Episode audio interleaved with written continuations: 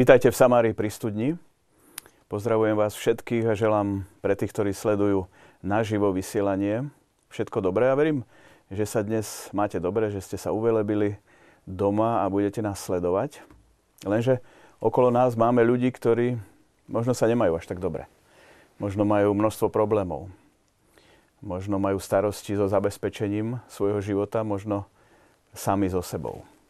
O tomto všetkom chcem dnes diskutovať s hostiami o aktivitách cirkvy, ktoré pomáhajú celej spoločnosti a samozrejme aj jednotlivcom, ktorí to najviac potrebujú.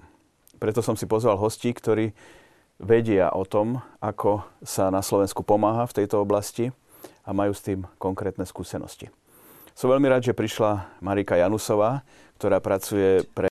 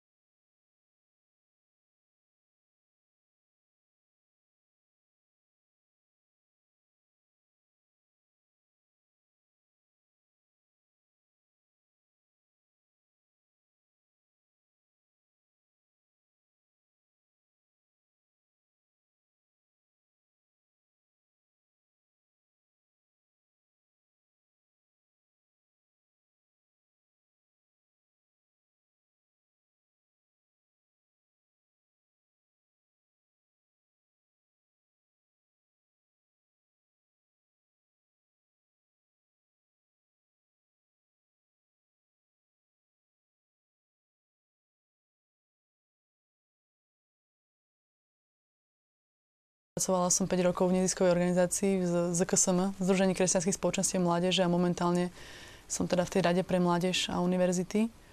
Takže je to, dá sa povedať, takým môjim životným poslaním pracovať s mládežou a venovať sa jej. Takže vaša parketa je mládež a potom neskôr nám poviete, v čom najviac dnes mládež potrebuje pomoc. Mm-hmm. Roman Seko a rodiny, to už je známa symbióza. Ja sa tak niekedy aj obraciam dozadu do minulosti a snažím sa nájsť ten moment, keď si ma Boh tak viacej pozval do tejto oblasti a, a niekedy ja nevidím taký ten jasný okamih, ale určite vnímam, že je to také špeciálne pozvanie, ktoré mi naozaj Pán Boh dal do života. A má to asi súvisť aj s tým, čo som mal možnosť zažiť vo svojej vlastnej rodine, čo Boh urobil pre mojich rodičov a mohol som byť toho svetkom ale potom aj také okolnosti, ako keď som bol na štúdiách a jeden z mojich e, spolubratov kňazov ma e, pozval na jedno miesto, kde sa všetko vlastne točilo okolo rodiny. Ehm, je to miesto prijatia pre rodiny v Taliansku, kde som mal možnosť stráviť jeden víkend a vlastne každý víkend sa tam niečo pre rodiny robí. A vtedy som si tak povedal, že určite, keby sme mali niečo podobné na Slovensku, tak eh, by to mohlo priniesť veľké požehnanie pre rodiny. Tak nejako vznikala tá myšlienka rodinková. Ale samozrejme, že eh, čím ďalej, tým viacej sa zorientovávam v tom, že eh, starostlivosť o rodinu je naozaj taký širokospektrálny problém, že to nie je len záležitosť nejakého sprevádzania rodín, ale že je to otázka aj nejakej charitatívnej pomoci rodinám a Rovnako je to otázka prípravy na manželstvo, teda možno práve spolupráca s tými aktivitami medzi mladými ľuďmi a práve v tej sociálnej oblasti práve spolupráca s charitou. Takže ja snažím sa sám tak pochopiť, že čo všetko tá rodina potrebuje a uvedomujem si, že je to otázka spolupráce aj mnohých inštitúcií, aj teda viacerých úrovní a predovšetkým aj samotných rodín, o ktoré v tom celom procese ide. No a u Radovana Gumuláka sa asi všetci stretávajú. Áno. V jednej takej mase mladí, starší, rodiny, tí, čo žijú sami. Je pravda, že Slovenská katolická charita poskytuje naozaj e, tú pomoc. E, tá cieľová skupina je tak široká, že naozaj zahrňa e, deti, že máme detské domovy až v podstate celý život človeka, by som povedal, nejako podáva tú pomocnú ruku až takisto na sklonku života máme hospice, kde doprevádzame ľudí v tých takých posledných chvíľach ich života. Takže naozaj tá pomoc je zameraná na všetky vekové skupiny. Áno, poďme teraz možno to skúsiť rozmeniť na drobné. V čom teda spočíva konkrétnejšie vaša pomoc mladým? Tak e, ja hovorím, že teda ako sme hovorili o tom, že niektorí ľudia sú možno v kríze, tak tá kríza nie je vždy iba možno finančná alebo materiálna, ale veľakrát aj taká vnútorná alebo duchovná. A mladí ľudia potrebujú naozaj e, také sprevádzanie. A e, my ako Rada pre mládež teda spolupracujeme aj s neziskovými organizáciami, ktoré sa venujú teda už od detstva, či už je to hnutie ERKO, ktoré pracuje s deťmi, alebo potom sú to organizácie, ktoré pracujú s mladými. A v čom, v čom spočíva tá uh, práca s mladým. Jednak je to tá forma, teda tá pravidelná uh, stretávanie sa mladých vo farnostiach napríklad, či už sú to nejaké stretnutia, kde sa tí mladí uh, stretávajú, kde sa im venujú kňazi aj laici, animátori, uh, ktorých pripravujeme v animatorských školách. Uh, vo viacerých diecezách na Slovensku sa uh, teda realizujú diecezné animatorské školy. A takým cieľom je vychovať zrelého kresťana schopného slúžiť. Takže človeka, ktorý uh, vie byť prospešný pre spoločnosť. Takže to je možno jedna z takých aktivít, kde, kde formujeme zrelých, zrelých mladých ľudí. Na čo narážate, na aké problémy, teda myslím v, tom, v tej konkrétnej formácii, nemyslím teraz organizačne alebo ekonomicky? Tak myslím, že ak e, môžeme hovoriť o nejakých problémoch mladého človeka, tak možno taká kríza identity by som povedala. Také, také, možno to je také prepojené s tým, čo robíte vy, že mladý človek nedostane možno v rodine e, dostatok lásky alebo dostatok prijatia a z toho potom vyplýva nejaké jeho správanie, ktoré nevždy je možno také, ako by od neho spoločnosť očakávala. A práve preto je potrebné s tými mladými ľuďmi mm, pracovať, venovať sa im. E, teraz napríklad vo Vážci bude bežať škola animatorského sprevádzania. A tá je vyslovene zameraná na to, že, že sa budú vychovať ľudia k tomu, aby vedeli sa venovať ľuďom, ktorí sú v nejakej kríze, ktorí prežívajú nejaké duchovné zranenia. Uh, takže také vnútorné uzdravenie um, tých mladých ľudí, ktorí sú v nejakých problémoch uh, duchovne aj osobnostne. A čo rodiny? Tam momentálne, samozrejme, tie sociálne a ekonomické problémy sú pravdepodobne najťaživejšie, ale k tomu ešte sa možno dostaneme. Ako to je s identitou rodín? Ja by som sa možno dotkol práve, praxe. práve tej, toho sociálneho rozmeru starostlivosti o rodiny, pretože nech by sme akoľvek chceli rodine pomáhať a zanedbali by sme práve ten rozdiel, ten rozmer um, sociálny alebo by sme sa nechceli pozrieť na to, že rodiny sa dostávajú do situácie, keď e, predovšetkým trpia možno nejakou biedou, nejakou bolesťou, možno chudobou, tak e, všetko ostatné by tak možno mohlo aj vysieť vo vzduchu. Nakoniec to nám Ježiš celým svojim životom ukazuje, že, sa, že mu je ľúto zástupu napríklad, ktorý je hladný aj keď ho príde vyučovať. Takže tento rozmer je veľmi dôležitý a ja som sa tak dneska snažil rýchlo zorientovať v tom, že čo všetko, hoci možno len v našej dieceze, ale aj pomimo hranice našej diecezy sa robí práve aj z také iniciatívy rodín.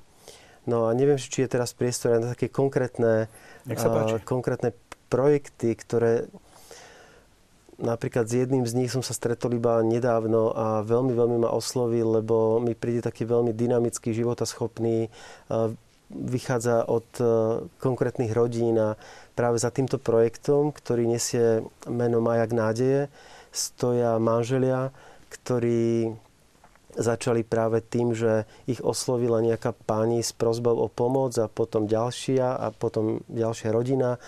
A tak zrazu zistili, že e, tých požiadaviek je príliš veľa na to, aby to mohla byť iba taká nejaká jednorazová pomoc, nesystematická tak sa začali zaoberať tým, že ako by sa to teda dalo viacej možno systematicky uchopiť a založili občianske združenie. Myslím, že je to občianske združenie ako forma právna a Majak nádeje.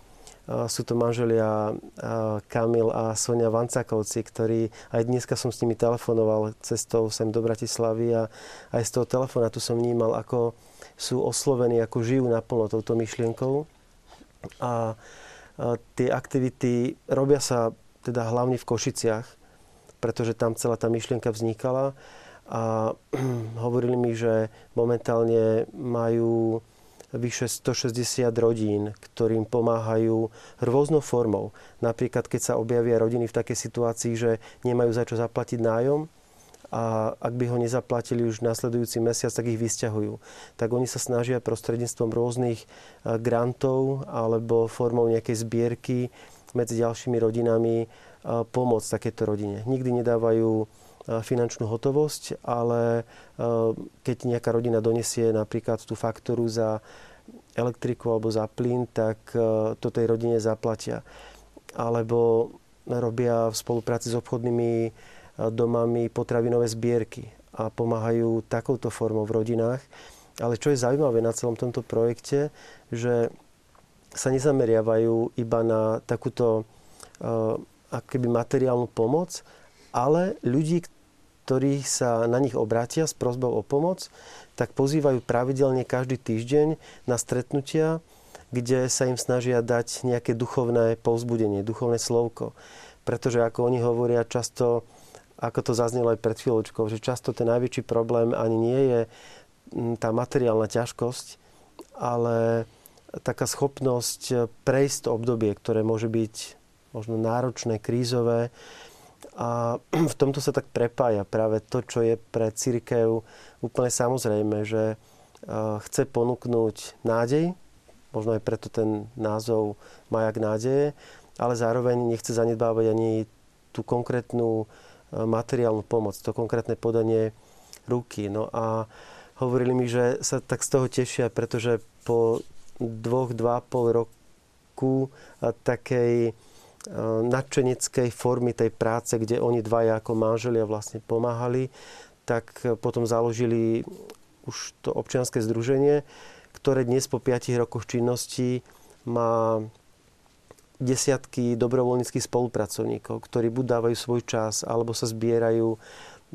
nejakou finančnou pomocou a veľmi sa zapájajú postupne do spolupráce aj kňazi v rámci mesta Košíc a jednotlivé farnosti. Takže toto mi príde úplne taký konkrétny projekt, ktorý môže rodina veľmi hmatateľne využiť a dokonca mi spomínali, že ani nevedia, ako sa tá informácia o tomto dostáva napríklad na jednotlivé úrady, ale často sa pýtajú ľudí, že ako ste sa o nás dozvedeli, mm, kto vás ku nám poslal, tak povedia, že ich poslali buď z nejakej psychologickej poradne alebo z nejakého krízového centra alebo z úradu práce, kde vlastne e, im poskytli nejakú úplne základnú pomoc, ale vedeli, že e, naviac nemajú z tej pozície štátnej inštitúcie a že práve táto organizácia ponúka takú komplexnejšiu pomoc rodine alebo možno tomu jednotlivcovi, ktorý sa tam objaví, tak e, naozaj vnímam, že toto je na, taká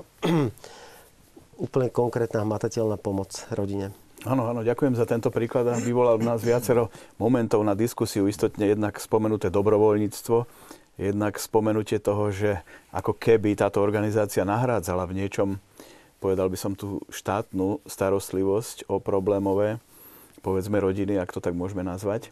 No ale pán Gumulák, u vás zrejme sa schádzajú ľudia, ktorí už tým štádiom, že im niekto pomôže, asi prejdú a že sa to nepodarí vyriešiť a ocitnú sa na ulici. Je pravda, že um, Charita rieši často už uh, situácie, kedy je neskoro a kedy naozaj už je už ten človek nemá zabezpečené, dajme tomu tie základné životné potreby. Um, Charita je naozaj takou, takým nástrojom alebo predloženou rukou církvy na, na pomoc tým núdznym. Je to jedno z tých hlavných poslaní. Ja by som chcel zdôrazniť, že možno málo kto vie, že um, Charita je najväč, alebo církev je najväčším poskytovateľom sociálnych služieb, neštátnym. Hej, je to takmer 230 zariadení na celom Slovensku, ktoré ročne poskytnú pomoc viac ako 20 tisíc ľuďom. A či už e, tie cieľové skupiny, ktoré sme tu spomínali, naozaj od, sú to ľudia bezdomová, e, osamelej, osamelí rodičia, ktorí sa ocitnú v nejakých e, krízových situáciách, že dajme tomu osamelé matky, ktoré potrebujú ubytovanie, detské domovy, staráme sa o ľudí s postihnutím telesným či mentálnym, o seniorov, o zomierajúcich. Čiže naozaj tá škála je veľmi veľká a tie prípady, s ktorými sa stretávame, ako ste spomínali, väčšinou, by som povedal, sú dôsledkom nejakej či už zlej legislatívy, zle nastaveného sociálneho systému, jednoducho možno, alebo veci, ktoré štát dlhodobo neriešil a nejakým spôsobom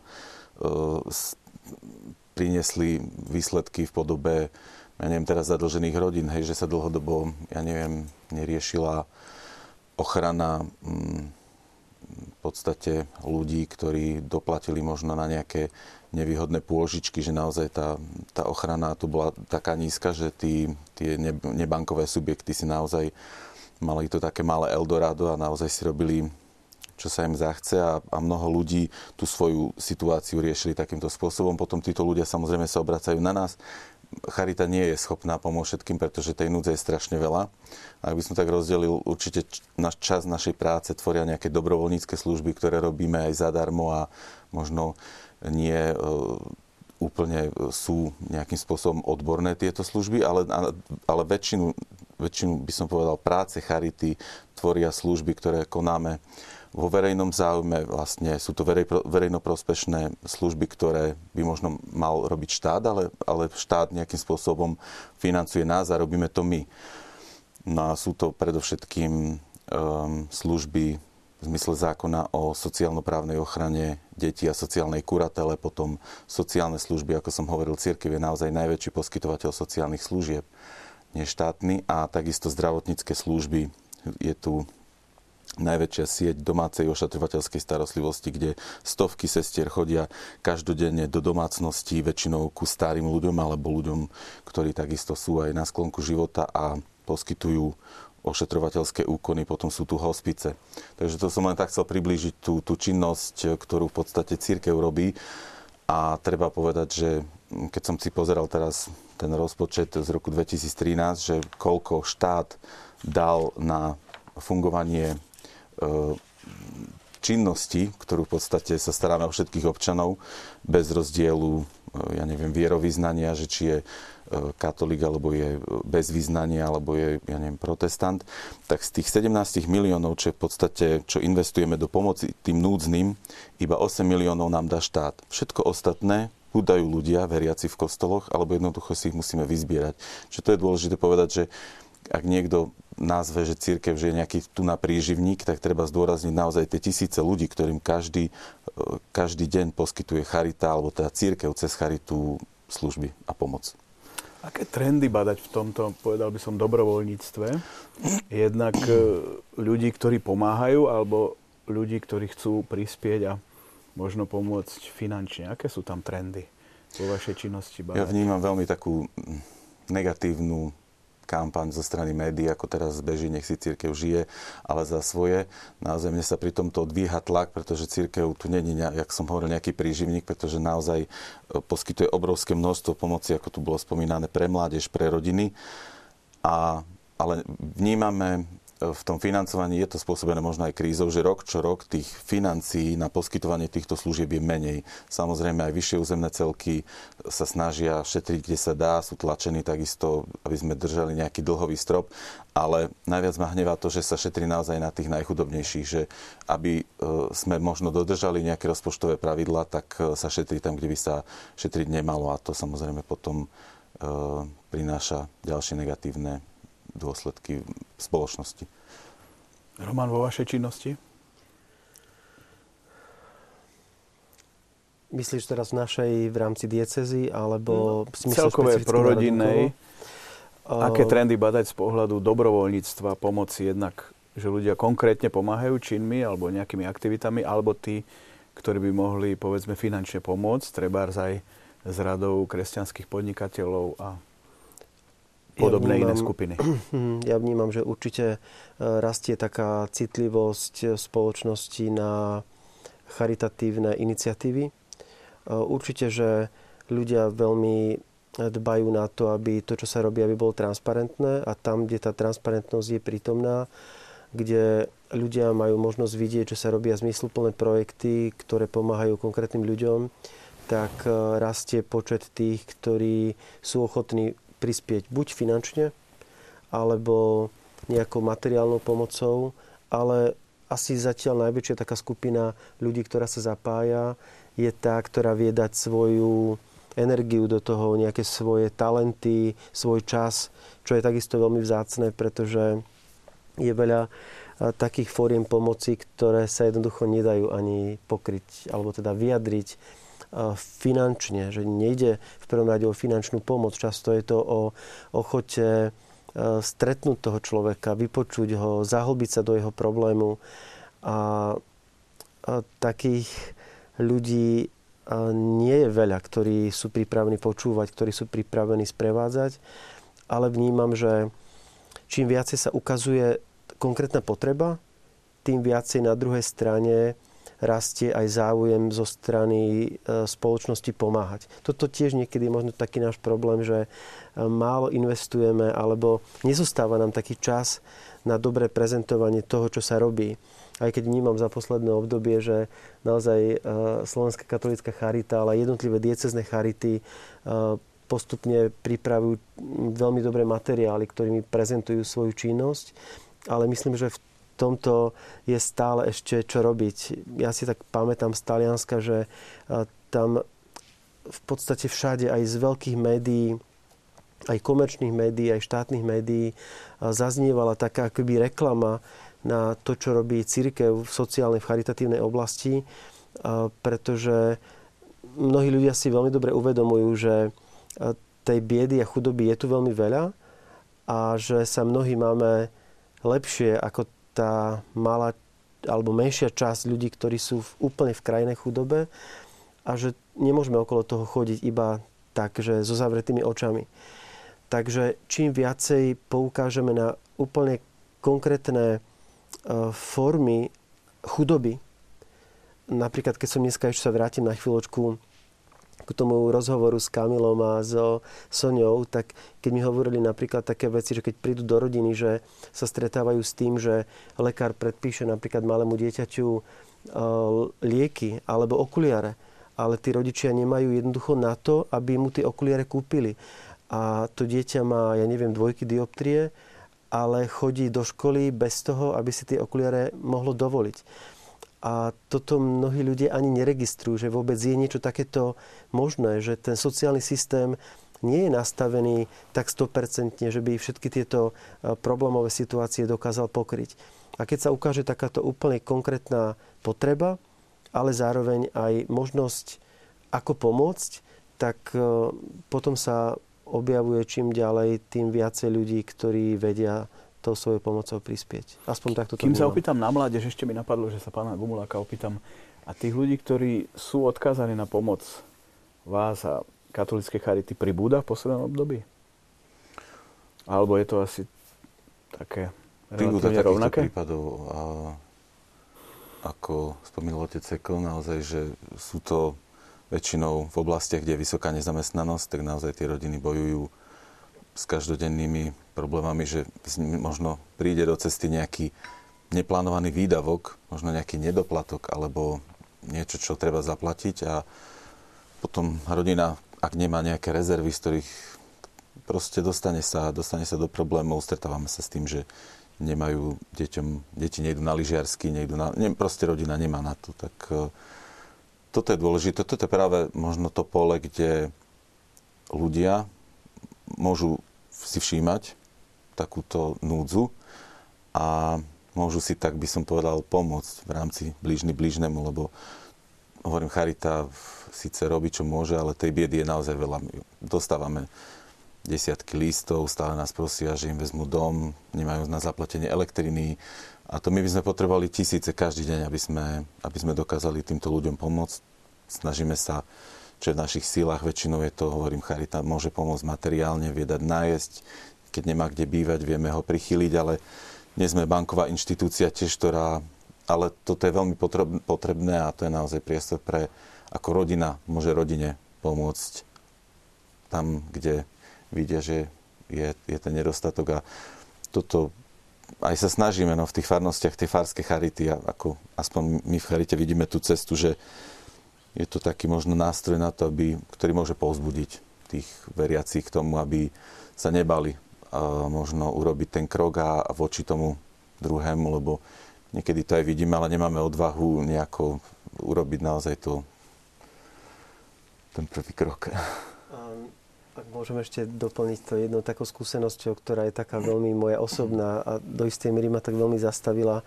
Ja som pred pár rokmi mal možnosť jazdiť na e, taký celoročný lístok vlakmi a cez jeden projekt. Tak som odložil auto na bok, jazdil som vlakom, ale ten lístok bol taký, že sa uh, dal využiť aj na prvú triedu. Takže som jazdil prvou triedou v rámci toho projektu.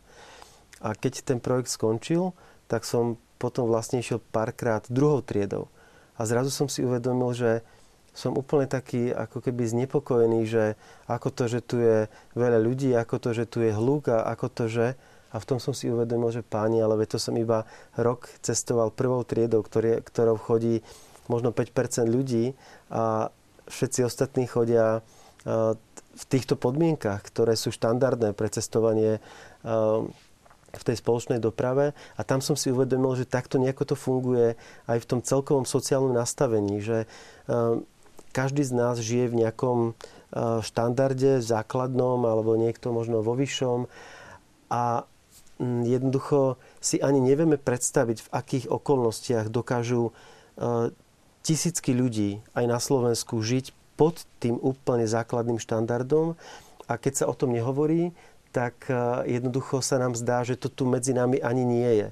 A jediná cesta, ako senzibilizovať spoločnosť, je hovoriť o úplne konkrétnych podmienkach, v ktorých naozaj reálne ľudia žijú a často sa ten ich hlas nikde nedostane, pretože nemajú šancu sa e, ako keby zaprezentovať s tou svojou situáciou, ale naozaj mám takú skúsenosť, že keď sa takto konkrétne hovorí o tých okolnostiach, tak potom rastie tá vzájomná solidarita medzi rodinami. To, čo sa žiadnou inštitucionálnou pomocou v podstate ani nikdy nedá dosiahnuť. Takže v tomto aj vnímam takú veľkú našu úlohu, že vzájomne otvárať rodiny jedna pre druhu aj v tej uh, solidárnej, v tom solidárnom postoji. Áno, Marika, povedzte nám vy, ako mladí ľudia vnímajú tieto veci okolo nich. Ak nie sú priamo dotknutí nejakým sociálnym problémom, sú pripravení pomáhať? No, ak ste sa pýtali pôvodne na to dobrovoľníctvo a v súvislosti možno aj s týmito problémami, tak uh, dovolím si povedať, že 99% aktivít mládež, s mládežou sú dobrovoľnícky teda realizované. A veľakrát uh, naozaj stále je tam tá otvorenosť voči napríklad mladým ľuďom v núdzi. Či už sa robia rôzne víkendovky v centrách pre mladých. Vždy, keď uh, príde niekto a nemôže si to finančne dovoliť, tak stále je tam tá otvorenosť, že teda nikoho nepošleme preč, ale naozaj umožníme, umožníme prísť na to, či už sú to tie animatorské školy a niekto je vo finančnej kríze, stále je možnosť prísť i napriek tomu, že tam je ten finančný problém. Takže myslím si, že naozaj takéto nastavenie sociálne tam je a mladí ľudia sú veľmi otvorení pomáhať. A vidíte v posledných rokoch taký trend, že ako keby viac vnímajú tieto povedzme problémy, ktoré sú okolo v spoločnosti, že mnohí trpia alebo majú problémy a sú ochotní mladí ľudia napriek všetkým svojim, povedzme, záujmom a svojmu času vstúpiť do takejto situácie a pomôcť? No, napríklad veľmi zaujímavé je, že, ako som už spomínala, tie diecezne centra pre mládež, tak e, mladí ľudia sa rozhodnú treba na rok ísť e, úplne z reality svojho života a strávia rok v centre, kde sa venujú pomoci druhým. A kde fungujú aj tie centra prijatia, kde môže hoci to prísť a môže, môže teda zažiť to prijatie, tú pomoc.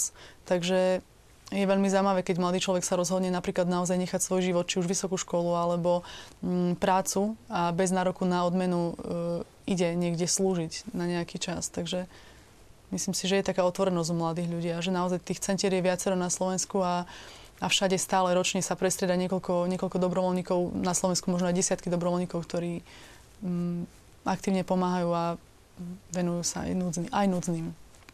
Častokrát sme počuli v posledných dňoch a týždňoch že ako keby církev rozdeľovala túto spoločnosť, tú našu krajinu. Ale keď počúvame toto, tak uh, asi to nesvedčí o tom. Vy vo vašej činnosti istotne v ani jednej sfére nerobíte nejaké rozdiely, že by ste tým pomohli a tým nepomohli, alebo skúste k tomuto niečo povedať každý. Vy ste to už spomínali, pán Gumulák, vlastne, že no, vy neriešite áno. rasu alebo Pomáhame neviem čo všetko. viac ako 7 či 8 krajinách a dajme tomu máme program Adopcia na diálku. A bola istá organizácia, ktorá nám vyčítala, že pomáhame iba v kresťanských krajinách a že iba kresťanom tak musel som im potom naozaj vyčísliť, že najväčšie, najväčší počet detí, ktorí Charita podporuje, sú hinduisti. Hej, ale to nie preto, že by sme chceli hinduizmus podporovať, ale preto, že v Indii je to najrozšírenejšie náboženstvo a tie deti sú jednoducho chudobné.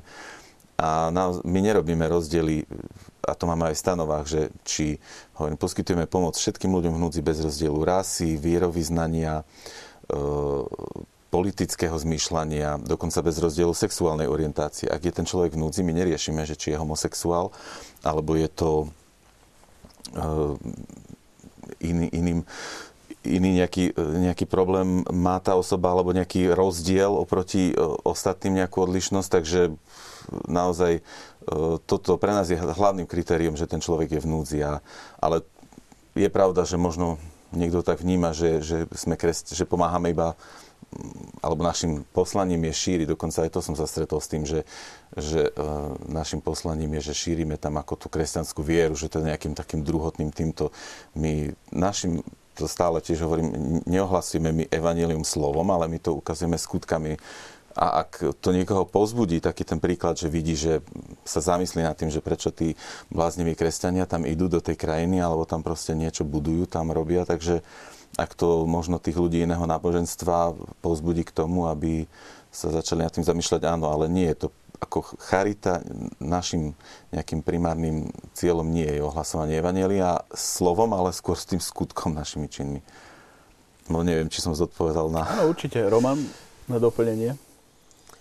Um, spomínam si, že na poslednom celodieceznom stretnutí kňazskom, ktoré sme mali, tak e, nám boli prezentovať svoju iniciatívu dvaja ľudia, ktorí založili, myslím, v 99. roku ako takú iniciatívu gréko-katolíckej církvy e, Linku Valentín.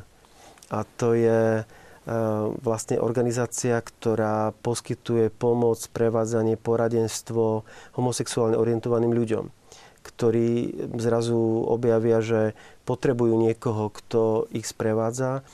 A tak som si aj v celej tej diskusii v posledných dňoch, ktorá prebiehala v tej našej spoločnosti, tak uvedomoval, že o mnohých veciach sa možno, že naozaj ani nevie, alebo ich vnímame z takých nejakých postojov, možno predsudkových, kde sa nám tak zdá, že ak sa teda hovorí o práve na rodinu, tak automaticky to znamená, že kresťania sú nepriatelia tých, ktorí sú v menšine, napríklad práve ľudia, ktorí sú inak e, sexuálne orientovaní. A práve takýto konkrétny príklad ukazuje, že to, čo nás Kristus učí, tak je práve tá otvorenosť voči každému, kto je v nejakom rozpoložení, kde potrebuje pomoc iného.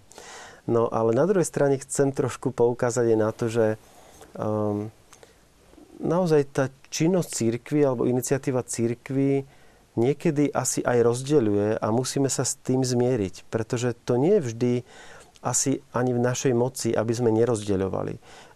Ja som pôsobil v jednom meste, nebudem asi špecifikovať, na ktoré mesto myslím, pretože je to možno, že stále taká chulostivá otázka, ale v tom meste sa stával hospic. Teda mal sa stavať hospic. Mal sa stavať na cirkevnom pozemku, a nedaleko od toho pozemku boli e, pozemky v súkromnom vlastníctve, kde sa plánovala výstavba takého, e, také exkluzívnej štvrte e, s pekným výhľadom na mesto.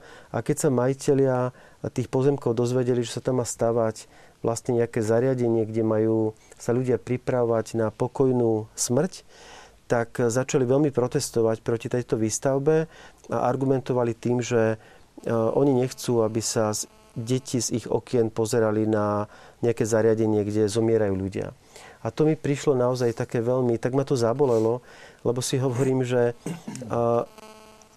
čo chceme naučiť mladých ľudí, ak nie pozerať sa na človeka integrálne od jeho, od jeho zrodu až po taký ten prirodzený odchod z tohto života, ktorý je z nášho pohľadu prechodom do plnosti života, ale preto to spomínam, lebo to bol taký moment, kde v cestu akoby najintenzívnejšiu snahu spoločenstva církvy byť pri ľuďoch, ktorí veľakrát zostávajú v úplnej osamotenosti, zrazu prišlo k rozdeleniu spoločnosti a s tým sa naozaj v tej chvíli asi nedá veľmi robiť. Iba prijať to, že mm, sú ľudia, ktorí sa na tú činnosť cirkvi pozrú proste inač. Ako vnímajú mladí túto situáciu? Vy takisto asi nerobíte žiadne rozdiely. Tak priznám sa, ja v prostredí, v ktorom sa pohybujem, či už to sú tie diecezne centrá, alebo to sú aktivity, ktoré robíme, nejaké podujatia, ja som sa nestretla naozaj s tým, aby sme niekoho poslali preč kvôli jeho orientácii alebo kvôli niečomu. To je úplne jedno, akému, akékoľvek odlišnosti. Takže uh, mrzí ma, keď uh, možno si niektorí ľudia myslia, že že máme nejakú nenávisť dokonca, lebo aj s týmto som sa v poslednom období stretávala, že že, že máme až dokonca my kresťania nenávisť voči niektorej skupine ľudí. E, skutočne nestretla som sa s tým v prostredí, v ktorom sa ja pohybujem a pohybujem sa medzi mnohými mladými ľuďmi, takže nemám ten pocit, že by sme niekoho vylúčovali. Áno. Tak my si možno teraz urobíme krátku prestávku a našim divákom ponúkneme hudobný klip a verím, že potom aj viacerí z vás nám napíšu, prípadne sa niečo spýtajú. Buď požehnaný a zvelebený, Bože. Ďakujeme Ti za Tvoju milosť a za Tvoje slovo. Tvoje slovo hovorí do každej situácie človeka. Nech nás Tvoje slovo odhalí, preskúma a uzdraví. Aj dnes nás trpezlivo vyzývaš. Ak zostanete verní môjmu slovu, budete naozaj mojimi učeníkmi. Poznáte pravdu a pravda vás oslobodí.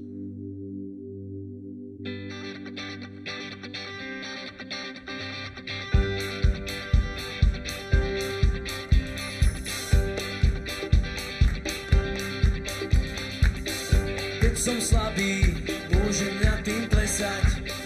Keď som slabý, 2 Korintianom 12.10. Keď som slabý, sílu mám, tebke šancu nedávam. Čas je vzácný, len dlho ho neprepás. Čas je vzácný, Efezano 5, 15 a 16. Čas je vzácný, Isus len ľudí činím pokánie.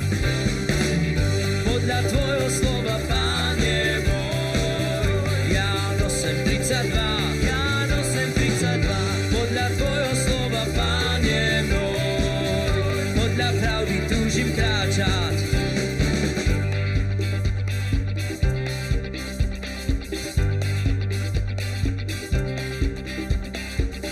Všetko môžem, aj ruku do ohňa klásť. Všetko môžem, 1. Korintianom 6.12.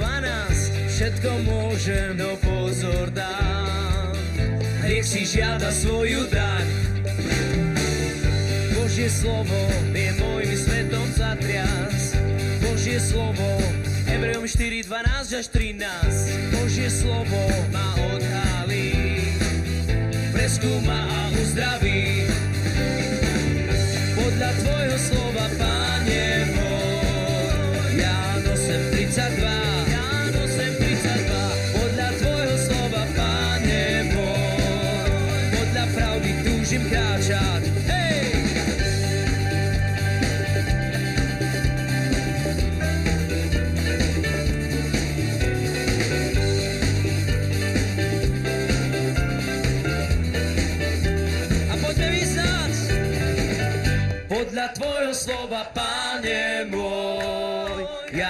8.32 Jan 8.32 Podľa tvojho slova, páne môj Podľa pravdy túžim kráčať. Hej!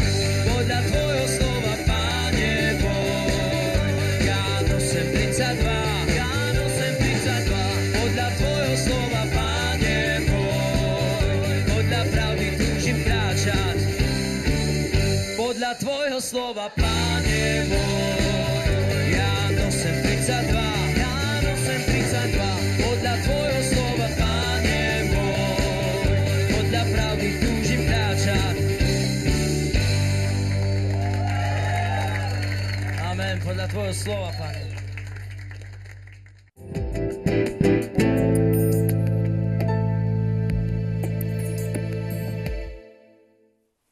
Po klipe v našej štúdiovej studni, ktorú voláme dokonca, že je v Samárii, pri studni. Pokračujeme ďalej, ale povedzme si o tom klipe. Vy ste spomínali, že viete, o čo ide. A tiež sa nám to možno troška hodí do témy. Tak toto bola rómska kapela F6 a je z Čičavy. Tam je rómske e, centrum, kde teda sa venujú, venujú kňazi a lajci rómskej mládeži. A niečo podobné funguje aj v Kryžovej vsi, pri Spišskej Bele a to sú centra, kde sa veľmi aktívne pracuje s Rómami od, od detskej generácie až po dospelých a uh, mala som možnosť aj naživo stretnúť uh, mnohých Rómov, ktorí uh, prešli určitou formáciou cez tieto centra a naozaj či už ja neviem, ako to povedať, ale kde sa kradlo, zrazu sa nekradne. Tak by som si to mohla povedať, alebo kde, kde sa nadávalo, zrazu sa nenadáva, že tí Romovia úplne zmenili svoje životy, keď spoznali pána Ježiša a mm, vidieť obrovské premeny v životoch tých ľudí. Takže toto je tiež jedna z uh, takých jedna z foriem je motivácia zrejme k hudbe, kde sú tam isté predispozície. Určite áno, určite. Oni sú veľmi talentovaní a, a vidieť to asi aj na tom, čo robia. Takže... Ja som mal dokonca spolužiaka Róma, a, ktorý je dnes kňazom, Viktor Tomčány a veľmi s takým oduševnením pracuje v tejto oblasti a to je tiež také ovocie toho, že keď a, sa v tejto oblasti pracuje, pretože on zakúsil takisto tú pomoc alebo sprevádzanie zo strany kňaza, alebo ak sa nemýlim, tak dokonca otca biskupa Dominika, ktorý ho tak nejako oslovil.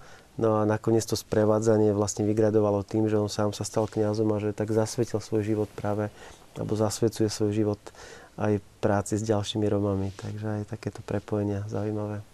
Napadlo teraz ešte, keď doplním, že, keď, že, že nerobíme rozdiely. Ja si pamätám, pred niekoľkými rokmi mi volali eh, misionárky lásky, sestry matky Terezy a hľadali krstného otca pre jedného Róma. A ja už som krstným otcom toľkým ľuďom, on je už dospelý, hej, ale tak chcel sa dať pokrstiť. Ale to bol také krstné dieťa, nie každý by chcel mať, lebo on je, je homosexuál, Róm, narkoman, ešte aj, tak by som povedal, patologický zlodej, strašný kleptoman. A teraz, jak mi povedali meno, že o koho ide, ja som povedal, že nie, že kohokoľvek iného, len jeho nie. No ale potom ma prosili tie sestry, že nikto mu nechce byť krstným, že proste, že keď to nevezmem ja, že to nevezme nikto už. No tak hovorím, dobre, tak ja to teda vezmem. A, a hovorím, že, že aj to robí církev aj prostredníctvom možno mnohých reholných spoločenstiev, že sa naozaj ujímajú ľudí, ktorí sú na okraji možno spoločnosti a majú možno nejaké problémy, či už s nejakými závislosťami a podávajú im pomocnú ruku. Áno, istotne by sme našli množstvo vynikajúcich príkladov krásnych ľudí, ktorí pomáhajú nezištne. Divák jeden nás upozorňuje napríklad na občianske združenie Minibodka zo Šale, kde sa starajú v pestunskej starostlivosti a divák Marek nám píše o jeho zážitku, pracuje vo fast foode, kde zrejme často chodia bezdomovci a že zrazu jedna pani bezdomovcovi kúpila obed, to ešte nevideli tam. A, a tých príkladov je zrejme množstvo, ale nestačí to. Zrejme by to chcelo e, väčšiu angažovanosť a ako aj vy ste spomínali, ľudia, ktorí potrebujú pomoc, tak ich počet rastie. Čo s tým? Vy ste spomínali, dôstojný otec Roman, sprevádzanie rodín. Ja toto tak dlhodobo vnímam, že na jednej strane nás veľmi tlačí tá hmotná núdza alebo také konkrétne potreby mnohých ľudí, mnohých rodín, ale ako to tu už viackrát zaznelo, tá potreba stále rastie, možno aj kvôli tomu, že zlyhávajú vzťahy v rodinách pretože závislosť rastie vtedy, ak človek neprežíva zmysluplné vzťahy, tak sa to snaží niečím nahradiť. A často sa dostane práve na tú cestu závislosti. Alebo ak zlyha rodina, tak e, zostanú deti na ulici, z ktorých vyrastú potom mladí ľudia, ktorí sa nemajú kde ukotviť. Takže nejde len o to, aby sme sa zamerali na problémy materiálneho charakteru, na problémy chudoby, aj keď sú určite um, takou bezprostrednou výzvou pre každého kresťana. Takže preto aj v tej oblasti rodiny jestvujú mnohé, mnohé iniciatívy, ktoré sú zamerané na to, aby tá rodina mohla byť silnejšia. A tam, kde si aj to rodinkovo, ktoré bolo spomenuté ako uh, taká iniciatíva, uh, ktorá sa snaží prepojiť jednotlivé rodiny, možno ukázať, že niekde jestvuje veľmi dobrá iniciatíva, ktorá sa zrodila na úrovni farnosti, alebo k nám niečo možno prišlo zo zahraničia. Spomeniem možno iba také projekty ako manželské stretnutia, ktoré už 20 rokov jestvujú na Slovensku. A mnoho ľudí sa možno nemá šancu dostať na takýto 7-dňový program, ktorý je veľmi dynamický, ktorý keď absolvujú napríklad manželské páry, čo sú v nejakej vzťahovej kríze, tak často po tomto týždni odchádzajú s takou novou túžbou robiť na tom svojom vzťahu maximum, aby sa tá rodina alebo to manželstvo nerozpadlo. A tak sme v Rodinkove začali práve v spolupráci s absolventmi manželských stretnutí robiť také, že mini manželské stretnutia, ktoré sú víkendové. A tam zrazu prichádzajú ľudia, rodiny z farností, kde nemajú žiadnu iniciatívu, takú farskú. A mám takú nádej, že keď toto zažijú, ten víkend a prídu do farnosti, tak e, budú mať túžbu v tej svojej farnosti sa s tým deliť a možno založiť spoločenstvo rodín. A v tomto vnímam takú veľmi dôležitú cestu, aby rodiny práve cez vzájomnú blízkosť, cez ktorú môžu zažiť aj blízkosť Boha medzi sebou, pretože Ježiš povedal, kde sú dvaja alebo traja v mojom mene, tam som ja medzi nimi. A tam, kde je naozaj prítomný Boh v rodinách, ale aj medzi rodinami, tak jednak to, čo žili prví kresťania, že o nich čítame, že nebolo medzi nimi núdznych. To je také veľmi silné z toho kresťanského, aj z kresťanskej histórie, ako sa postupne rozvíjala církev práve vďaka tomu, že nebolo medzi nimi núdznych, pretože sa vzájomne e, delili s tým, čo mali. Všetko mali spoločné, čítame vo skutkoch apoštolov. Tak e, to je jeden rozmer také tej vzájomnej pomoci, ale druhý rozmer je aj v tom, že ak sa vzájomne rodiny povzbudzujú k tomu, aby vedeli ľahšie zvládnuť ťažké situácie, ktoré prídu, tak e, práve ten psychologicko-duchovný rozmer pomôže možno manželom zvládnuť niečo, kde by za iných okolností tá materiálna ťažkosť položila ten pár alebo tú rodinu. Ale práve v tom duchovnom nastavení si povedia, že ale veď dokážeme ísť cestu ďalej, pretože to, čo je najvzácnejšie pre nás, je, že sa máme radi, že máme vzájomné vzťahy.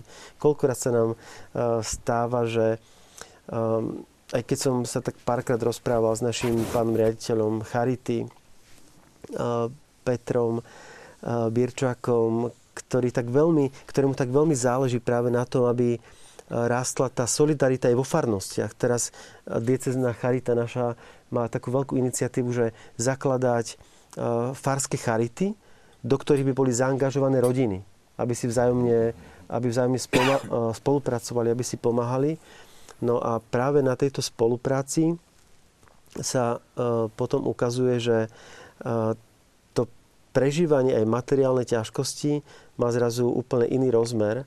A práve on mi e, viackrát hovoril, že niekedy sú ochotnejšie pomôcť rodiny alebo ľudia, ktoré sú chudobnejšie a pomôžu ešte chudobnejším. Práve preto, lebo zažívajú to, že ich právým bohatstvom sú vzťahy a možno práve ich vzťah s Bohom mladí a ich problémy. Napríklad hovorili sme aj o komunite Čenákolo a ďalších podobných aktivitách. No ja som mala možnosť e, pôsobiť 9 mesiacov ako dobrovoľnička v centre na Orave v Ústi nad Priehradou a tam e, kňaz otec Braňo Kožuk sa tak aktívne venoval práve mladým chlapcom, ktorí sa pripravovali do komunity Čenakolo.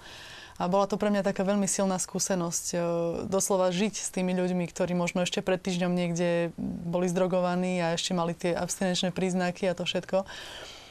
Naozaj myslím, že, že je veľmi dôležité, aby, aby sme mali také cítenie pre, pre týchto mladých a že toto som tam zažila, takéto prijatie aj pre týchto chlapcov, ktorí, ktorí sa do tej komunity pripravovali. Bola to taká veľmi silná skúsenosť. Vidno v tejto oblasti cesty aj k prevencii? Určite áno, ja si myslím, že eh, vš- prakticky všetko, čo robíme, či už sa to robí pre deti, či už sa to robí pre mladých, vysokoškolákov alebo pre tínedžerov, eh, ak im pomôžeme stretnúť Boha, ak im pomôžeme zažiť uzdravenie v srdci, ak im pomôžeme zažiť tú skutočnú identitu, ktorú majú, tak verím, že, že tým práve predchádzame tomu, aby tí mladí či už začali drogovať alebo, alebo žili nejako, nejako problémovo. Takže pre mňa taký veľmi fascinujúci, keď môžem povedať, je projekt God. A to sú mladí ľudia, ktorí naozaj, veľakrát tínežeri, ktorí sú takí zapálení, takí aktívni pre to, čo robia, že, že ich vlastní rodičia začínajú akoby meniť svoje životy. Ja som uh, mala možnosť vidieť, ako uh, skrze deti, ktoré um, zmenili svoje životy a začali žiť s Bohom, začali viac uh, teda žiť ináč, tak zrazu samotné rodiny sa začali meniť. Takže je to obrovské svedectvo toho, že keď Boh príde do srdca človeka, tak sa mení celé, celé to okolie. Čo rozvedený? To je Ako ďalšia téma. oblasť, ktorá si vyžaduje, a ďalšia Samozrejme. skupina ľudí, ktorá si vyžaduje pomoc a podporu a istotne ich nikto neodsúva. Hm. To je veľká téma, ktorá si ešte čaká na také adekvátne rozvinutie v rámci našej spoločnosti. Možno, že sa niekedy tej témy aj tak bojíme, keby e, pomoc týmto ľuďom naznačovala snáď nejaké akceptovanie toho statusu e, rozvodu ako takého, ale e, v každom prípade si nemôžeme zakryť oči pred tým, že na Slovensku je rozvodovosť taká, aká je. V roku 2012 to bolo 42 35% detí v roku 2012 sa narodilo mimo regulárneho manželstva. Takže ten e, počet ľudí, ktorým zlyhali a, rodinné manželské vzťahy, je naozaj veľmi veľký na Slovensku. A ja sa tak veľmi teším a som taký vďačný Pánu Bohu, že a, sa tak stará, že nás niekedy aj tak posunie dopredu, lebo práve v Rodinkové sa tak prepojili také zaujímavé veci, že mladí ľudia aj do Rodinkova prichádzajú do služby ako dobrovoľníci, ako animátori. Dokonca máme tam ľudí, ktorí nechali svoju prácu a prišli na dlhšie obdobie. A medzi nimi práve je jedna pani, ktorá už dnes má anulované manželstvo. Je to Magdalenka Froncová, ktorá v tej svojej životnej situácii, ktorú prežila, že začala vlastne civilný rozvod, potom celý proces anulácie manželstva, ktorý trval veľmi dlho, tak e, v tom svojom osobnom zápase si tak uvedomila, že ju Boh volá do toho, aby pomáhala aj ďalším ľuďom, ktorí sú v podobnej situácii. A ona rozbehla takú iniciatívu um, webové stránky, takže dnes už na Slovensku máme webovú stránku, ktorá sa volá rozvedenykatolíci.sk a cez túto stránku sa postupne, postupne objavujú ľudia, ktorí túžia po pomoci a jestvuje aj v bansko dieceze kňaz Saletín, Pater Matej, Trizulia, ktorý začal robiť duchovné obnovy. A tie obnovy sú, o tie obnovy je stále väčší záujem zo strany rozvedených. A nechcem to veľmi tú tému rozširovať, pretože to je asi na samostatnú reláciu. Ale chcel by som ešte jeden taký zaujímavý rozmer spomenúť, ktorý momentálne zažívame aj v Rodinkove. V bansko dieceze je kňaz, ktorý podobne ako otec Maroš Kufa v Spišskej dieceze začal pracovať s bezdomovcami alebo s ľuďmi, ktorí boli nejakým spôsobom na okrej spoločnosti. Je to otec Vládko Maslák a zobral na faru najskôr jedného, dvoch ľudí a keď sa už nemohli pomestiť na faru, tak prosil oca biskupa, či by mu dal nejakú väčšiu budovu. Nakoniec mu dal taký bývalý premoštrácky kláštor v kláštore pod Znievom a dnes tam má okolo 160 chlapov. A táto myšlienka vznikala vlastne trošku časovo paralelne s Rodinkovom a dnes tí chlapí z kláštora chodia pomáhať do Rodinkova. A keď sa s nimi rozprávam, tak všetko sú to vlastne muži, ktorým zlyhali vzťahy, ktorí sú rozvedení, ktorí sú ubolení z toho, že vlastne ich manželstvo nefunguje, že nie sú v kontakte so svojimi deťmi, so svojimi vnúčatami. A je to také krásne, že oni prídu do Rodinkova vlastne pomáhať, aby tie rodiny, ktoré prichádzajú sa posilniť do Rodinkova, mohli zotrvať na tej ceste. Takže akoby sa tvorí taký krásny životodárny kolobek, že aj napriek tomu, alebo dokonca vďaka tej bolesti, ktorú niekto prežije, je ochotnejší alebo nachádza cestu, ako pomáhať iným. Pán Gumulak, u vás sa stretávajú možno už tí, čo teda na týchto úrovniach buď neúspeli, alebo sa tam nedostali nikdy? Áno, práve teraz, keď to počujem, tak sa zamýšľam nad tým a som si uvedomil, že keď som ešte pracoval tu na Bratislave v najväčšej noclahárni pre ľudí bez domova, tak uh, u väčšiny ľudí, ktorí tam boli, väčšina ľudí bola rozvedená. Že už potom k týmto problémom sa naozaj pridružil či alkohol a nejaké ďalšie, ďalšie problémy, a, ale málo, málo možno riešime, alebo štát aj veľa peňazí dáva teraz do, do tých sociálnych služieb už pre týchto ľudí, ale naozaj sa nemyslí na to, že akým spôsobom zabezpečiť aj legislatívne podmienky, aj e, systém na to, aby sme sa venovali prevencii, aby sme možno zachytili veľa prípadov ešte predtým, než úplne spadnú teda e, na tú úroveň, kedy, kedy už nemajú, hovorím, zabezpečené základné životné potreby a ja si myslím, že štát môže strašne veľa urobiť preto, aby, aby pripravil tie podmienky tak, aby mladí ľudia si zakladali rodiny, aby mali kde bývať, aby tu boli poradne v prípade, že e, vznikne nejaký problém v tej rodine. V Bratislave sa strašne často stretávame s tým, že rodina z nejakých dôvodov, väčšinou teda ekonomických, sa e, dostane na ulicu, stratí bývanie a v Bratislave veľmi málo možností pre rodiny s deťmi, ktoré, aby získali e, nejak, nejakým spôsobom nejaké prístrešie. A často vidím v praxi to, že tým, že príde úrad práce, oddelenie sociálnej kurately, sociálno-právnej ochrany, e, vidí, že dieťa nemá zabezpečené podmienky, deti sú týmto rodičom odobrané, idú do detského domova, rodiče idú do útulku pre bezdomovcov. A pritom pokiaľ by bol nejaký priestor pre, tých, pre rodiny, kde by sa, sme sa mohli ešte pokúsiť o ich záchranu, aby to neskončilo oddelením týchto detí, proste nie je. Možno, že v iných častiach Slovenska je to lepšie, ale tu na len takýto jeden teda mm, problém, ktorý ma napadol v súvislosti s týmto. Takže e, je to určite, čo môžeme urobiť aj my, ale e, je, je veľa, veľa toho, čo môže urobiť štát a na tie, na tie rodiny ako celok si myslím, že by sa malo viac myslieť. Veľa sa hovorilo v posledných dňoch aj o adopcii v súvislosti e, s referendum, ktoré máme za sebou. A vy máte zaujímavý projekt Adopcia na diálku, čo s tým samozrejme nesúvisí, ale je to názov. Tak keby ste nám mohli možno viac o tom povedať. Adopciu na diálku, teraz neviem koľko, tuším, že už 20 rokov to robíme, neviem uh, presne to číslo. Uh, máme adoptovaných takmer, ja neviem, 2000 detí v 7 krajinách a je to forma podpory dieťaťa uh, z nejakej rozvojovej krajiny, kde darca každý mesiac prispieva sumou od 15 do 20 eur na jedno konkrétne dieťa, na jeho vzdelanie a z tohto príspevku platí sa dieťaťu školné, školské pomôcky, keď ochorie zdravotná starostlivosť a ten obed, ktorý má v tej škole. A teraz nedávno som mal takú skúsenosť, že jeden známy, ktorý je neveriaci, veľmi odporca cirkvy a adoptoval si dieťa cez nás, cez katolickú charitu, tak som bol veľmi z toho milo prekvapený. A keď vybral si dve krajiny, keď sa pýtal, že ako, tak že si nastrihal lístky, nejakých sedem lístkov a tam potom ako si čo mu vyšlo, tak to si vybral.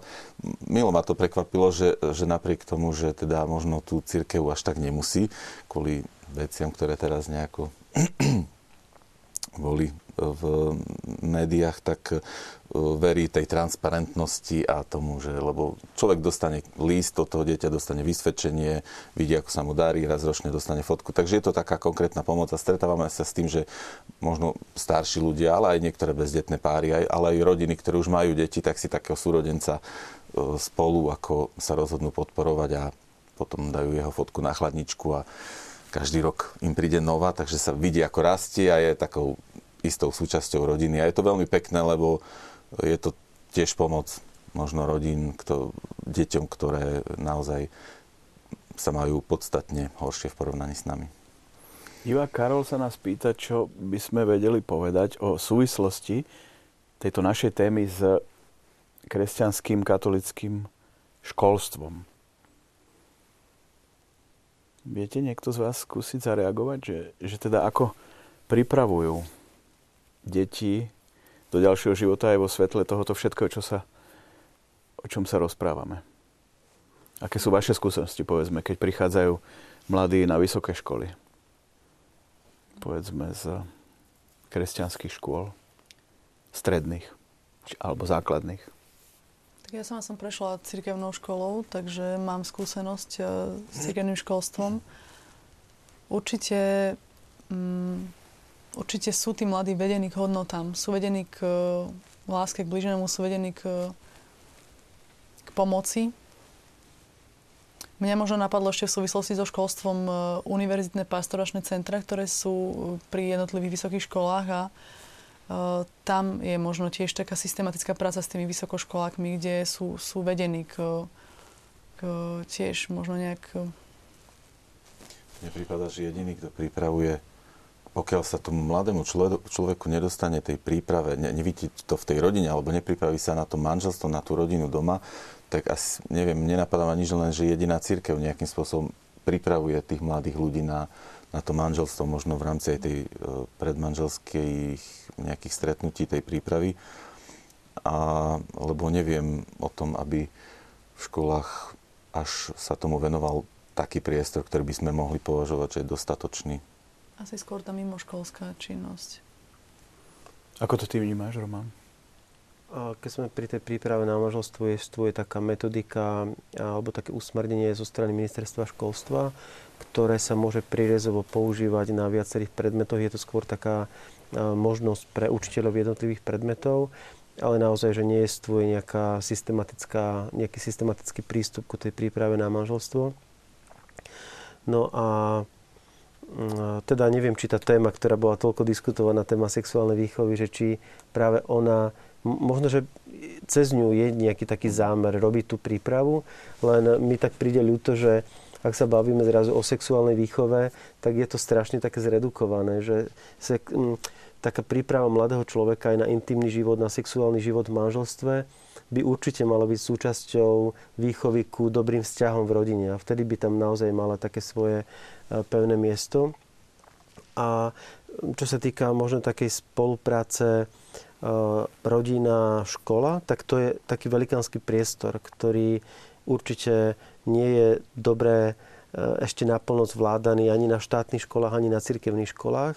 A toto aj ja vnímam z toho pohľadu e, napríklad tej starostlivosti o rodinu na dieceznej úrovni alebo práce s rodinami na dieceznej úrovni, že toto je také veľké pole máme veľa cirkevných škôl a hľadať, ako by rodiny, deti, ktoré tam chodia, mohli byť viacej zapojené, viacej prepojené s celou tou činnosťou, tak e, určite, že to je taká veľká téma. Istotne aj na stredných školách už by sa mohli, mali stretnúť s týmito témami, aby mali otvorené oči.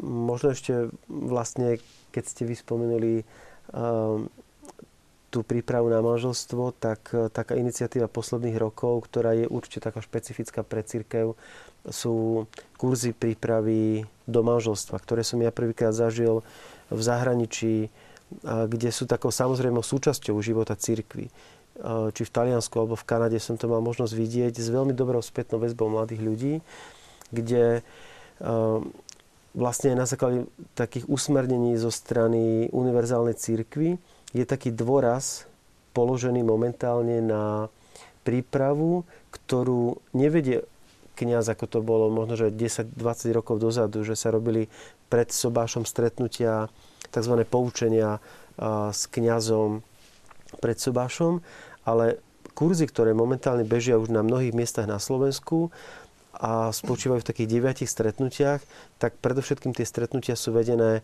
manželskými pármi. Je tam prítomný aj kňaz, ale je tam prítomných viacero manželských párov, ktoré sa zdieľajú s tým, ako oni prežili vo svojom živote nejaké ťažkosti, ako oni zvládali možno krízy, ako prežívajú svoje manželstvo.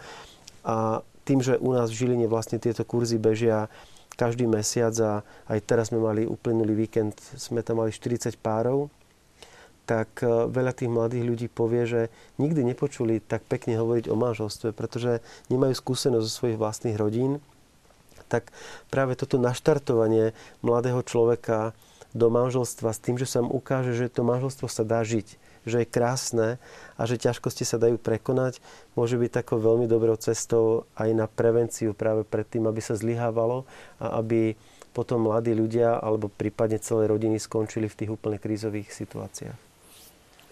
Nech sa páči, áno. Ja som zažila teraz e, predmanželskú prípravu v centre e, pre rodinu v Sigorde a to bola zase víkendovka a bolo to naozaj niečo veľmi také povzbudivé pre nás, že uh, fakt presne to, čo ste povedali, že boli tam osobne manželské páry, ktoré, ktoré svedčili zo svojho života, ako riešia problémy, ako prežívajú uh, veci, modlili sa za nás, uh, takže naozaj bolo to veľmi také, také osobné a také veľmi dobré. Teším. Neviem, či si trúfneme, jeden z divákov sa konkrétne pýta na svoj problém, možno vy. Mám trojizbový byt, nemám z čoho platiť, zdravie neslúži, neviem sa zamestnať, pracujem na dobrovoľníckej činnosti cez úrad práce. Potrebujem pomoc, nepomohli mi v Nitre, na biskupskom úrade, ani katolická charita nepomohla v Nitre.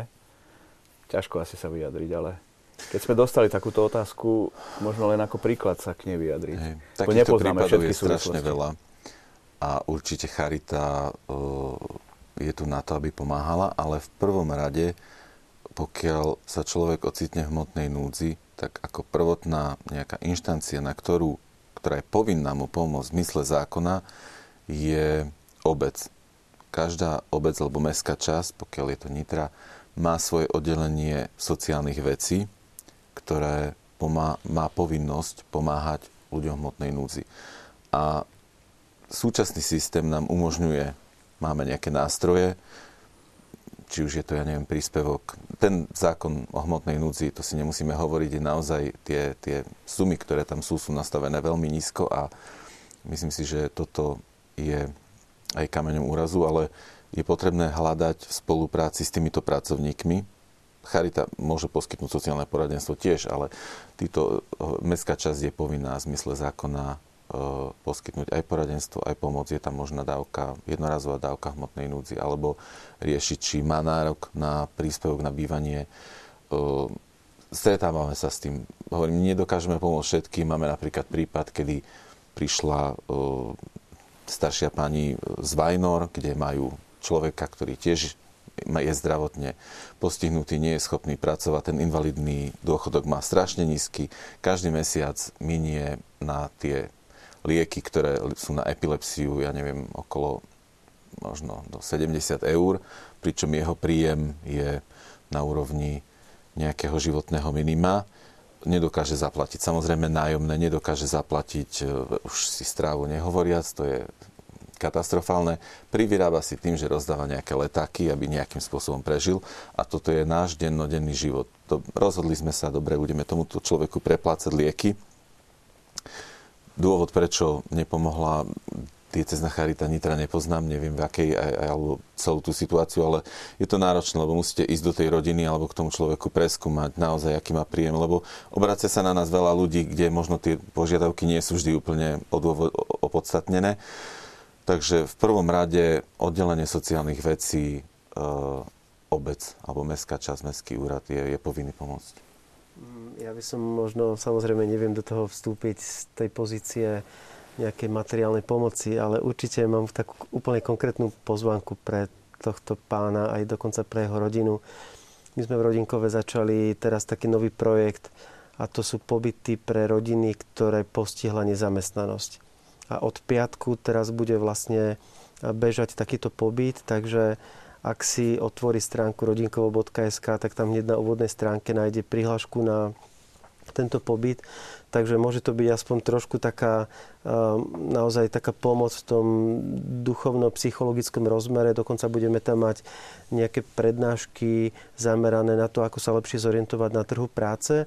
A chceli by sme v tejto iniciatíve pokračovať. Samozrejme, celý ten pobyt je pre tú účastníckú rodinu bezplatný, keďže sa ľudia nachádzajú v takýchto okolnostiach. Určite sú na tom finančne veľmi zle a oslovujeme podnikateľov, ktorí by pomohli vlastne s zaplatením ubytovania pre týchto ľudí a konkrétne rodiny, ktoré by zase pomohli so stravou počas tohto pobytu. Takže možno aspoň takáto malá Mm. konkrétna pomoc. Určite nech sa ten človek obráti aj nech si naťuká, ak má prístup na internet www.charita.sk a nech napíše na adresu sekretariat zavinač Charita, o, nech popíše svoju situáciu a mm, môžeme sa pokúsiť nájsť riešenie, ale veľmi dôležité je odstrániť príčinu, lebo jednorázová pomoc máme skúsenosti, že nevždy vyrieši tú situáciu, pokiaľ je tam nízky príjem a, a tie náklady na život sú vyššie, treba hľadať riešenie, ktoré by pomohlo možno aj z toho dlhodobého hľadiska. Ďakujem pekne. Máme tu pre vás pozdrav diváčky Aleny, formovanie mládeže v Levoči. Zakladateľka spoločenstva Pavol. Ďakujem. Divák Marian nám píše, ako vnímate súčasný svet, či jazda bude odvrátená, nespravodlivosť a chudoba. To skôr za, už ideme do teologických otázok. Ešte nič iné ma v tejto chvíli nenapadlo. V prvom okamihu iba Ježišové slova chudobných budete mať vždy medzi sebou. A to je to, čo nás asi celá blízko s Ježišom učí, že uh, to od, úplné odstránenie chudoby uh, by mohlo nastať iba vtedy, ak by sa úplne uh, odstránila aj tá duchovná bieda človeka.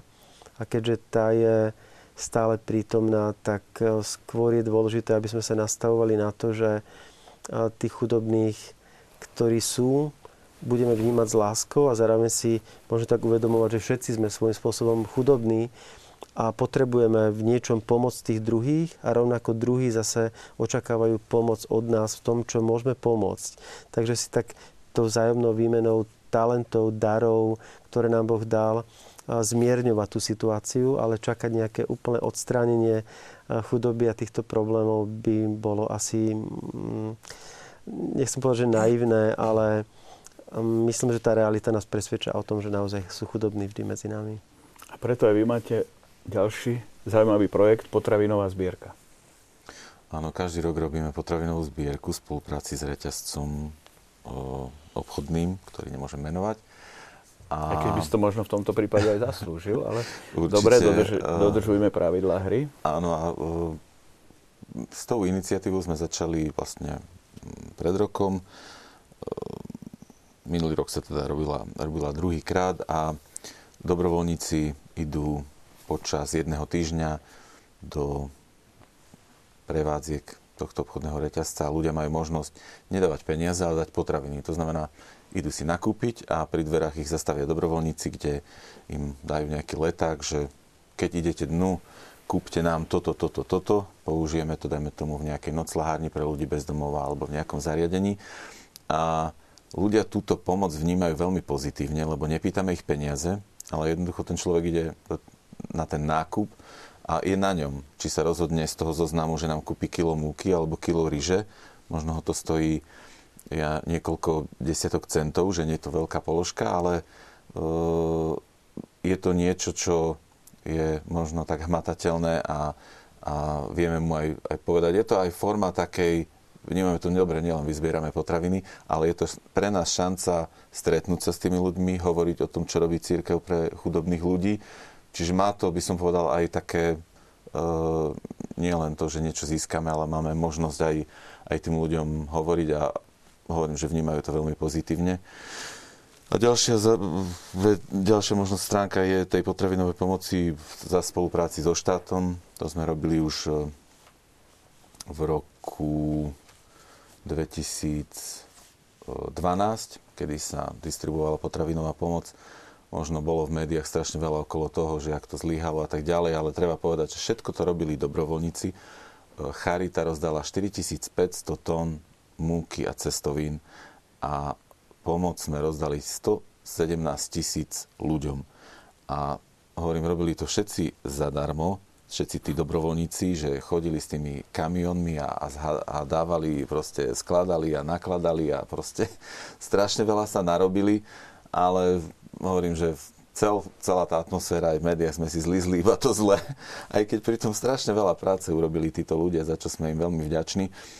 Tento rok sa rozhodol štát znovu ísť do potravinovej pomoci, ale už nie takouto živelnou formou, lebo predtým e, sa urobilo, vyrobilo strašne veľa kil múky a cestovín z toho množstva obilia a tak tá cieľová skupina bola obrovská, bolo to skoro, ja neviem, pol milióna ľudí, ktorým sa to malo rozdať, to bolo nadľudské síly, to sa ani nedalo na dobrovoľníckej báze niečo také robiť, ale tento rok viem, že štát pripravuje balíčky, takže aspoň možno nejaká mierna pomoc, že, že sa chystá. Ja som veľmi vďačný, že využili túto príležitosť, lebo mohol sa štát zase na to vykašľať, ako to bolo e, predchádzajúce dva roky, kedy teda tam tá pomoc nebola, ale teraz by to malo byť a je tam aj novinka to, že, by, že štát bude vlastne e, z tohto operačného programu pre tie odkazané osoby platiť aj jedno teplé jedlo e,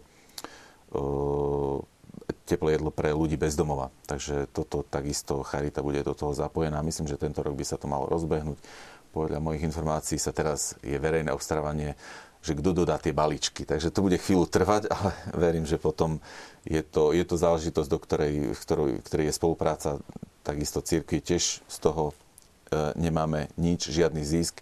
Je to naozaj len, e, len pomoc týmto ľuďom. Áno, aktivity cirkvi pomáhajú celej spoločnosti. To bolo motto, názov, titulok našej dnešnej relácie, ktorá sa pomaly chýli ku koncu a ani sme sa nedostali k mnohým ešte témam, ktoré som tu mal poznačené, napríklad obchodovanie s ľuďmi, alebo možno tam v tých bezdomoveckých kruhoch rôzne také, povedal by som až mafiánske prístupy, ale k tomu sme sa nedostali. A teraz by som vás poprosil každého možno také, také záverečné posolstvo z tejto relácie, stručné, že to predsa len nie je také zlé ani s týmto svetom, ani so Slovenskom. Začnite vy, Marika, prvá. Tak e, ja som si spomenula na to, ako môj brat e, mi povedal, keď e, žil niekoľko rokov v Anglicku a vrátil sa na Slovensko a bol taký zhrozený, že čo to tu máme, že niečo úplne hrozné, to Slovensko. A potom odišiel na misie do Kazachstanu a keď sa vrátil z Kazachstanu, tak povedal, že wow, že kde som to prišiel. Že naozaj všetko je to asi o uhle pohľadu, ktorý máme. A tak ja verím, že na Slovensku to je naozaj, že sa máme veľmi dobre. Ďaká Bohu. A máme aj dobrú mládež, ktorá je ochotná pomáhať. To verím, že áno. Pán Gumulák, z vašej strany. Tak ja možno nadviažem uh, na svoju predrečničku.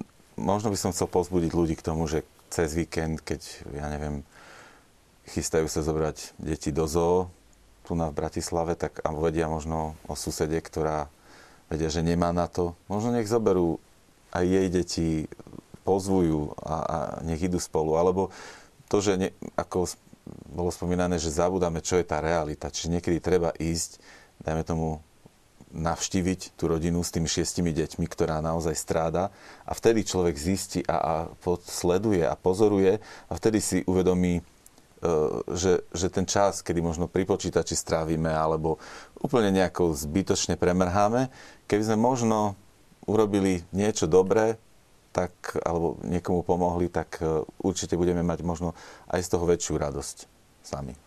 Ďakujem. Dostojný otec Roman Seko. Mňa pri tejto otázke napadla udalosť z Evanielia, ktorú mám veľmi rád, keď Ježiš vlastne zistil, že je tam veľa ľudí a že už je večer a že sú hladní a tak ich chcel nasytiť a pýtal sa, že e, či tam niekto má niečo na jedenie a bol tam chlapec, ktorý mal 5 chlebov a dve ryby a bol tam 5000 ľudí ten chlapec ich dal k dispozícii, Ježiš ich požehnal a čítame v Evangeliu, že všetci jedli a nasytili sa, ešte zostalo 12 plných košov od robín. A ja som si istý, že keď každý z nás ponúkne to, čo má, to svoje málo a prinesieme to Bohu, dáme to Bohu k dispozícii, aby to požehnal, tak on dokáže s tým urobiť naozaj veľké zázraky. Áno, myslím si, že vám všetkým trom môžem poďakovať nielen za účasť v relácii, ale aj za to všetko, čo robíte na tomto poli činnosti, o ktorej sme hovorili a istotne aj všetkým ostatným, ktorí na Slovensku pomáhajú tým, ktorí sú na takúto pomoc odkázaní a aj tým, ktorí pomáhajú, aby sa predchádzalo takým situáciám, kde už nie jedna výbera musia nastúpiť, povedzme, k vám, pán Gumulák. Ďakujem aj vám, vážení televízni diváci, že ste nás sledovali, že ste nám písali a teším sa opäť na stretnutie v Samárii pri studni.